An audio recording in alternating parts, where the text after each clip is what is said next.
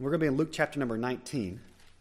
The story of the wee little man Zacchaeus that we all sang if you were, grew up in church. Zacchaeus was a wee little man. I thought maybe we could all sing it this morning, but I'll spare you. Uh, but it does bring back good memories singing that song. But there's so many truths packed into this passage that I want us to see. Jesus, verse 10, it says he came to seek and to save that which was lost. His mission here on earth, right? To seek us out. I'm thankful he sought me out when I was a young boy and saved me from my sin and gave me the privilege to serve him. Uh, but I want us to be reminded from this passage this morning that salvation is a supernatural act of God, that he has the power to save the chiefest, the wickedest of sinners, and to turn them into a saint, to change their life, to transform them. He does the same today. That's what missions is all about. If we didn't believe that God could change the soul of a man and turn him from a sinner into a saint, from a wicked man into a godly man, what are we doing here? God does have that power, doesn't He? He does it one soul at a time, one person at a time, and He's still in the saving business. And He does that overseas, He does that here. It's hard for me to believe that anybody is truly has a burden for missions and to send missionaries around the field if they don't have a burden for those that live next door to them and in their community. It's easy to throw money at a missionary, but God wants us all to be involved in the Great Commission here in our own towns the people we meet as well. And so I want us to see in this passage, we're going to read verses 1 through 10, and I want us to see five supernatural acts of God that took place in the conversion of Zacchaeus. Luke chapter 19, verses 1 through 10. The Bible says, And Jesus entered and passed through Jericho. And behold, there was a man named Zacchaeus, which was the chief among the publicans, and he was rich. And he sought to see Jesus, who he was, and could not for the press, because he was little of stature. And he ran before and climbed up into a sycamore tree to see him, for he was to pass that way. And when Jesus came to the place, he looked up and saw him and said unto him, Zacchaeus, make haste and come down, for today I must abide at thy house. And he made haste and came down and received him joyfully. And when they saw it, they all murmured, saying that he was gone to be guest with a man that is a sinner. And Zacchaeus stood and said unto the Lord, Behold, Lord, the half of my goods I give to the poor, and if I have taken anything from any man by false accusation, I restore him fourfold. And Jesus said unto him, This day is salvation come to this house, for so much as he also is a son of Abraham. For the Son of Man is come to seek and to save that which was lost. First thing I want us to see that's supernatural here in this story, I see in verse number one, it says, And Jesus entered and passed through Jericho. And you might say, Well, I don't see anything supernatural. He enters and passes through Jericho. I want us to get a little bit of context. Go back to chapter 18 with me, verse number 31. The Bible says, Then he, that's Jesus, took unto him the twelve, and said unto them, Behold, we go up to Jerusalem, and all things that are written by the prophets concerning the Son of Man shall be accomplished. For he shall be delivered unto the Gentiles, and shall be mocked, and spitefully entreated, and spitted on. And they shall scourge him, and put him to death, and the third day he shall rise again. And they understood none of these things, and this saying was hid from them, neither knew they the things which were spoken. So here we have Jesus. He's, he's with his disciples, and he's walking, he's headed towards Jerusalem. He's going up to Jerusalem. Every direction you come from is up, because Jerusalem's high. And uh, Jesus is traveling with his disciples. Where were they headed? Jerusalem. Why were they headed there? Jesus is going to be crucified, isn't he? He tells his disciples that all the things the prophets had written concerning him would be accomplished, and they'd written a lot. He was going to be bruised for our iniquities. He was going to be uh, uh, bruised and, and chastised for our sins. The iniquity that we committed would be placed upon Jesus Christ. He would suffer the wrath of God that we deserve, that I deserved. All the sins that ever I had done, the thoughts that were evil that ever I had thought, Jesus was soon to take upon him. He knew the future. He knew that his beard was going to be ripped out of his face. He knew the crown of thorns would be placed upon his head. He knew that old Roman whip, that, that, that awful scourge that would have nine strands of leather. On the end of each piece would be a, each strand of leather would be a sharp piece of glass or metal or bone or such. So when that whip would come around the back of Jesus, it would literally dig into his skin and just rip shreds of skin away from him. He was truly mangled and bloodied. The Bible says he was hardly recognized as a man. He knew this was soon to happen to him. And worse than all the physical torture, he knew that your sins and my sins would be placed upon him, and he would be suffering all alone the wrath of God upon him. We find that when he gets there, he, he goes to the Garden of Gethsemane first and he prays all night long and he sweated as it were great drops of blood. Why? He was in agony of spirit. He knew what was going to happen. I find here the first supernatural thing is that Jesus walked a pre-designed path. He walked a pre-designed path. Jesus was headed towards Jerusalem. He knew Zacchaeus was going to be there. And in spite of all of this that was on him, all of this weight that was on him facing the cross, we find him stopping and taking the time for a wicked man named Zacchaeus, going along his path, inviting himself to go to his house. And you say, as Jesus was facing the cross here, I would think that if any man in history ever had an excuse to be preoccupied with himself, with what he was going through, with his own trials, his own sufferings, his own grief, I think it would have been Jesus here. Would have had a legitimate excuse to be weighed down with that. But instead of caring only for himself and what was going to happen to him, instead of being focused only on the cross, what do we find him doing? Caring for a sinner. Zacchaeus. He's walking through Jericho. He knew Zacchaeus was going to be there, but that path was laid out and it was planned for him. Jesus walked this pre designed path. May I remind you this morning, if you're a believer here, you walk a path that's been pre designed for you. I'm not talking about a fatalistic idea where it says that whatever happens is happens and, and I have no choices. My God is so powerful and so sovereign that He can allow even a wrong choice that I make, a sinful choice, to happen. And yet He still controls and He still, he still is in charge of everything. He can take a, a wrong choice that I make and He can use it for good in my life. But God here has designed a path for you and for me. We're walking on a path, and, and on my path, I have people that I get to influence. On your path, there are people that you'll meet that you have influence over. People that'll never step foot in this church building. People that'll never meet your pastor. People that'll never meet a missionary, but they've met you. And you have the gospel. You know that Jesus has saved you from your sin. You know, you know that they, you have the good news to offer to them. But if you're not careful, if I'm not careful, what can happen is we can become tunnel vision. And we can become consumed with the actual path that we are on rather than with all the Zacchaeuses that are all along our path that need a Savior. Have you ever stopped to think that perhaps the reason God lets you go through the things He let you go through is not just to put you through pain, but it's because if you didn't go through that pain, you would have never noticed Zacchaeus that needs a Savior. You might say, Lord, why, why me? Why now? I don't want to be, I don't want to have a flat tire on the side of the road at this moment in time. It's never opportune. Maybe God knows that Zacchaeus is going to come along your path. And if you hadn't had that flat tire, you'd have never met him. And you'd have never had opportunity to share with him the gospel. One thing I noticed when my wife was laying in a hospital bed in Brazil was that everyone around me was suffering too. And what do you think a hospital is? Everybody there is either suffering or they're visiting somebody that's suffering, right? But praise the Lord, when we go through suffering as believers, I have Jesus. I have the everlasting arms to lean upon. I have His peace in my heart and His joy that, that He's going to work everything in my life for good. And I can, I can look outside of my suffering. I can look outside of my pain and my tribulation and my trial, and I say, Lord, help me to minister and help me to preach and, and witness to those who are also suffering, but they don't have you. If the world can't look at us as believers and see that when we go through trials, and notice I said when we do, we all do, we live in a sin cursed earth. When we go through trials, we respond differently. We respond with joy and with peace in our hearts. Yes, we're going through pain, and yes, we may have uh, struggles in our hearts, and we may be in hurting and in pain physically, but we can have joy in our hearts because we have Jesus. When you have Him, you have everything. And if you didn't go through things in life, how would you ever get to meet those Zacchaeuses that need a Savior? Let me challenge you this morning. You may say, Brother Jeremy, you don't know what I'm going through. I don't.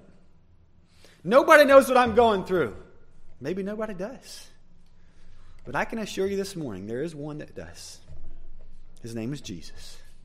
He walks with you, He'll never leave you nor forsake you. And the only reason that he can say, I'll never leave you nor forsake you, is because he was forsaken for you in your place. Forsaken of God the Father so that you might never be forsaken. And he walks with you and he knows everything you're going through. Let me challenge you this morning look to Jesus and ask him to help you to look outside of the path that you're walking on and not be tunnel vision and say, Lord, help me to notice all those Zacchaeuses all along my path. Help me to have the boldness and the courage to share with them the gospel. Help me to, to ignore or to look past my pain, I should say, not ignore it, to look past my pain and my struggles and my trials and look to those that need Jesus. This body's going to die. It's plagued with sin. There used to be a billboard in our town in Shelby. There was a place called Hallelujah Acres, and they did a plant based diet and helped a lot of people. It's great. But they had a billboard that was just a lie. It said, You don't have to be sick. And I always used to chuckle, and I go, well, some sickness we bring on ourselves, maybe with diet and other things, but um, eventually you have to be sick. The, the world is cursed, isn't it? Our bodies are going to die unless the Lord comes back first. But one day I'm going to have a new body with no sin. It's never even going to want to sin. Praise the Lord for that. And, uh, and, and, it, and it'll be perfect without, without pain, without suffering. But for now, instead of saying, Lord, help me out of this, I can say, Lord, help me through this. Help me through this. As I walk this path of suffering, help me to see others. They need a Savior. Jesus walked a pre-designed path. The second supernatural thing I see here is that a publican was convinced to seek Jesus. Verses 2 and 3 it says, Behold, there was a man named Zacchaeus, which was the chief among the publicans, and he was rich, and he sought to see Jesus, who he was. And you say, Well, what's the big deal about Zacchaeus seeking Jesus? Zacchaeus was a publican, not just any publican, but the chief among the publicans. A publican was tax collector. But they were hated, they were despised. Uh, Rome had conquered Israel, along with many other places, and they had imposed taxes upon them. And there were men, Jewish sellouts, that would work for the Roman government collect taxes from their own people. They were seen as sellouts and wicked men. They were hated. They would get rich off the poor. They would pad their pockets, they would charge more than they were supposed to because they had the authority of the Roman government behind them.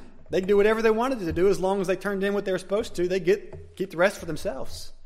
Zacchaeus here wasn't just any publican, he was chief. He was a rich guy. Not by working hard. He may have worked hard at stealing, but not by doing the, the right kind of work. And he'd gotten rich off the people. Publicans at this time were known as so deceitful and so wicked they couldn't enter the temple, they were seen as unclean. They could not oftentimes testify in court because they were seen as liars and deceitful. They were hated. Jericho at this point in time was known as a, it could be known as a party city. And I ask you a question why would this rich man, who could have been, obviously, he was off at this point in time, he could have been up in his nice house, partying with his friends, enjoying his riches. Instead, we find him walking down a dusty, dirty old path climbing up into a tree to seek out this poor Nazarene, Jesus, who had not a place to lay his head. Why was Zacchaeus seeking him out? I'm reading between the lines a little, but the Bible says that the Holy Spirit goes before and he convinces men of sin and of righteousness and of judgment. I can't say that Zacchaeus, the moment he climbs in the tree, was ready to be saved, but I know one thing.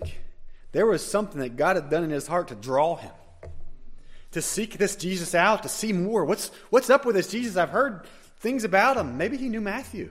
Matthew was one of Jesus' disciples. He was a tax collector. Maybe Matthew had worked for Zacchaeus. I don't know. Maybe Zacchaeus had heard of the change and how, how Matthew had left all and followed Christ. Maybe Matthew had prayed for him. But whatever the reason, I believe God was working in Zacchaeus' heart and drawing him to himself. So he gets to this point where he's up in the tree and he's seeking out Jesus to see who he was. Can I remind you this morning that God is still doing that? There may be a neighbor, a loved one, a friend you've been praying for for 20 years. And you look and you may say they're just so wicked. There's I talk to them of Christ and it's just like a blank stare. There seems to be nothing going on in their heart. They, they're not interested. But as a believer, we have the inside scoop. We know something that they won't even admit to us. God's working in their hearts. Don't give up on those who don't respond immediately to the gospel. Keep sowing. Keep praying. Don't give up on the heathen around you, the ones in other countries, and you think, how could they be so, so wicked? God's working in their hearts. He's drawing them to Himself. He's doing that supernatural work that I can't do. I can't convince a man that he's lost. Sounds like foolishness to him.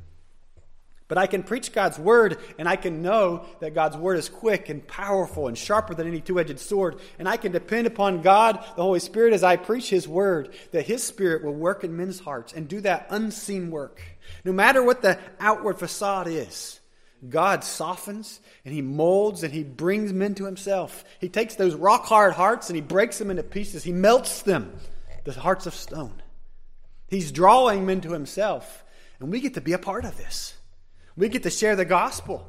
And we get to tell them of Christ and we get to see God work. Don't give up on the lost. God's still drawing. Keep praying. There's always hope because God is drawing men to himself. Jesus walked a predesigned path. A publican was convinced to seek him. And then the third supernatural thing I see in verse number 4 and 5, it says he ran before, he climbs up to a sycamore tree to see him, for he was to pass that way. And when Jesus came to the place, he saw him. He saw him. Jesus saw the unseen. You say, well, what's the big deal about Jesus seeing a guy in a tree? How is that supernatural? Put your mind in the passage with me. Imagine you're there. Why couldn't Zacchaeus get to Jesus? Why was he in the tree? He was short, a little of stature, right? But the song doesn't quite do it justice, okay? If I have a short guy on stage beside me, he's not going to have any problem seeing me. All of you see me just fine, right? He was short, but just the shortness by itself wasn't a problem. He couldn't get to Jesus because of what? The press, the crowd, the multitude. How big of multitudes followed Jesus? This one it doesn't say, but we read of the feeding of the 5,000, that was just men, not counting women and children. Feeding of the 4,000, that was just men, not counting women and children. There were often crowds of thousands. Let's say there was only a couple hundred here. What's going on in a crowd that size? You got 200 people, that's 400 feet shuffling around. A lot of commotion. Maybe you got some kids tugging on mama's skirt wanting a snack. Maybe you've got some Pharisees over here in this little group, and they're talking and discussing questions that they're going to ask Jesus next so they can try to trip him up. Jesus, very likely, as he's walking, is teaching. So there's a lot going on, and if you're walking in the middle of a crowd of 200 people, say, you're probably not looking in the tree. You're, you're not looking around to see if there's birds flying around. You're concentrating on what you're doing, and there's just lots of commotion. So much so that you average person is not just going to notice the Zacchaeus in the tree. I don't think Zacchaeus climbed into the tree to be seen. Those people hated him. He climbed in the tree to see Jesus, probably without being seen, so he could see what was going on. But Jesus saw the unseen. He's God. He sees everything, doesn't he? I think Jesus, knowing Zacchaeus was going to climb in that tree, arranged it to where he'd be the one that got to right, walk right under that tree instead of it being maybe on the edge of the crowd or something. He walks up and looks up, and I can just can you just imagine the the, the pause in time as Jesus' eyes meet Zacchaeus' eyes, and then as Jesus meets and locks eyes with Zacchaeus, all of a sudden the crowd looks up. Zacchaeus is probably terrified. In the crowd of all these people down there that hates my guts, Jesus is looking at me in the tree. What's he going to say to me? Jesus saw the unseen. Can I remind you something this morning? If you're a believer, who is it that lives in you? Christ in you, the hope of glory. The Holy Spirit, the Bible says we're sealed with the Holy Spirit from the day of redemption. In other words, He lives in us, He indwells us. You realize that He still sees everything? Let me bring this home to you in a practical application. You ever been out, maybe in a Walmart, restaurant, grocery store, gas station, walking down the sidewalk, and God, the Holy Spirit, prompts your heart and says, See that person over there? I want you to talk to him. I want you to talk to her. I want you to tell them of me. I want you to give them a tract, invite them to church. And maybe you think, Lord, why, why me? Why now? I, I'm, I'm just trying to buy my groceries and get out of here. I wasn't coming here to talk to anybody. I'll tell you why you and why then. It's because God sees everything. There may be a 20 year history behind the reason God wants you to talk to that person at that moment in time that you don't even know. Maybe God has been drawing them as he did Zacchaeus, working in their hearts. Maybe they were hardened and, and, and hated God and loved their sin as all men do, blinded from the truth. And God molded them and, and used somebody to come across their path and, and maybe witness to them or maybe sow a seed of the gospel and God began to use His word and draw them. Maybe they've gone through trauma in their life, and God has finally, He's brought them to their knees. And they finally realize, I have nothing. I have no hope. And you don't see it on the outside. All you see is a person. But God sees their inside. And He lives in you, and He can tell you, go talk to that person. They need me. When we disobey God and we don't obey His promptings, could there be Zacchaeuses we've walked right on by that were possibly ready to be saved, and we just ignored and walked right on down our path? Because we're busy. We didn't care. We didn't understand why. We didn't believe that God could really do a work in that person's heart because we didn't know them. God sees the unseen. We must listen. I believe that when we walk yielded and walking with God, yielded to the Holy Spirit, He'll give us opportunities. There'll be people, the Bible says, some sow, some water, and God gives the increase. There'll be times when you'll get to reap a harvest and see somebody saved and come to Christ. And you didn't sow, you didn't water, but God brought you right along the path, right at that right time. And He saw the thing you didn't see, and He, he made you meet at that right time, and He gave you the prompting to give them the gospel. Could we see more people saved if we would listen and walk with God and listen, realizing He sees everything? When you pray for your missionaries, say, Lord, would you open our missionaries' eyes? They can spend all day, every day, witnessing to everybody, and, and that's wonderful, and they should. But Lord, would you help them to, to see that person when they're walking down the road that's, that's, that's ready? Would you help them to know when to sow the seed? And, and as they sow the seed, would you take that and work in that person's heart and draw them to yourself? When we walk with Christ, He prompts us. Remember, He sees everything. Jesus walked a predesigned path. A publican was convinced to see Him. He saw the unseen. And the next thing I see here is verse number 7. It says, And when they saw it, they all murmured, saying that he was gone to be guest with a man that is a sinner. The next supernatural thing is that Jesus discerned the hearts of the entire multitude. Jesus discerned the heart of the entire multitude. How do you think Jesus knew they were all murmuring? Think he took a poll? Hey, is it, uh, is it okay if I go to Zacchaeus' house today?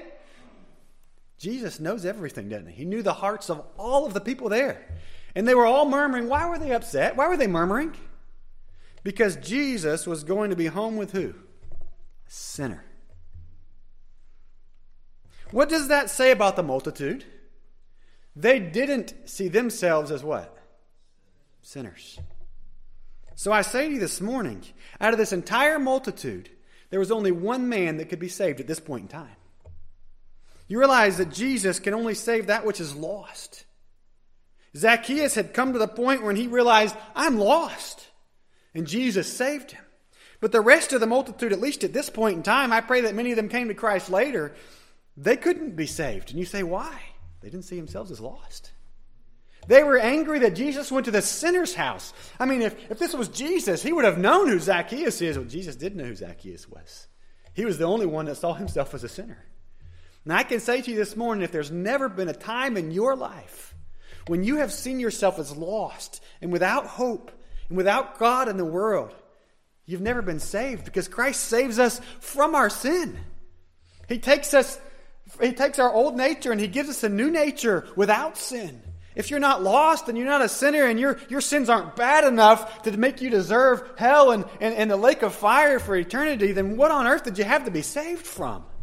Jesus saves bad people like me. He doesn't save good people.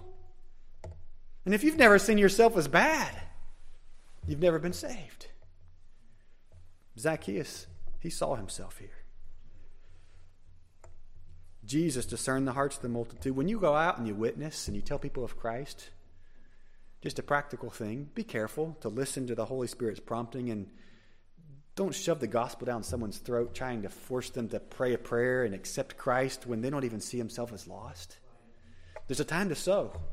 And as much as we want to see fruit, you can drag somebody into the church and you can make them pray a prayer and pretend like a Christian, but it didn't change them. God is the one that changes souls. But they have to see that they're lost before they have anything to be saved from. You got to be drowning if you're going to be rescued. Jesus walked a pre-designed path. The publican was convinced to seek him. He saw the unseen, and he discerned the hearts of the entire multitude. The last thing I see here is the most amazing thing of all. Verse number 8 and 9. It says, And Zacchaeus stood and said unto the Lord, Behold, Lord, the half of my goods I give to the poor, and if I've taken anything from any man by false accusation, I restore him fourfold. Jesus created a new masterpiece, is the fifth supernatural act of God. He created a new masterpiece. And now, if we end at verse 8, we got a problem. Was Zacchaeus saved by giving half of his goods to the poor and giving back four times as much? No. But thank the Lord for verse number 9 explains what happened in verse number 8. Says, And Jesus said unto him, This day is salvation come to this house, for so much as he also is a son of who? Abraham. Remember Romans chapter number 4? Abraham believed God, and it was counted to him for what?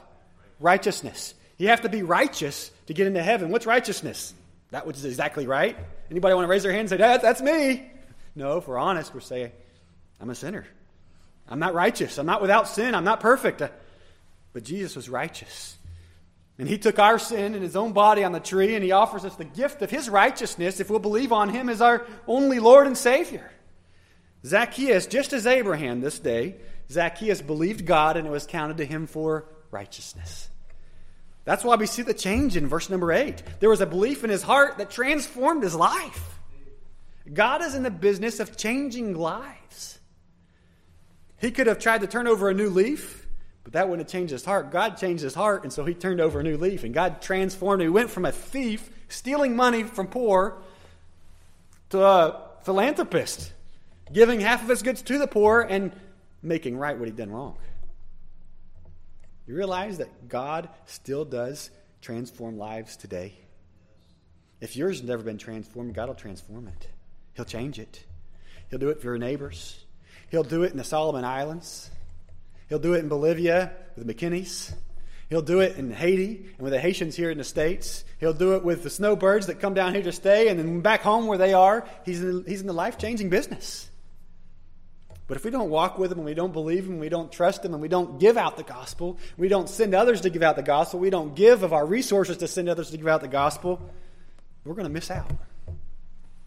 God wants to do a supernatural work right here in Sarasota, starting in this church's life, in your life, and then reaching out from beyond.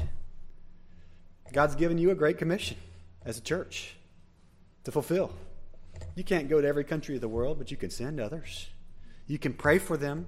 You can beg God to send more laborers. You realize the only prayer request we see recorded that Jesus gave in the scriptures is that he asked us to pray for laborers.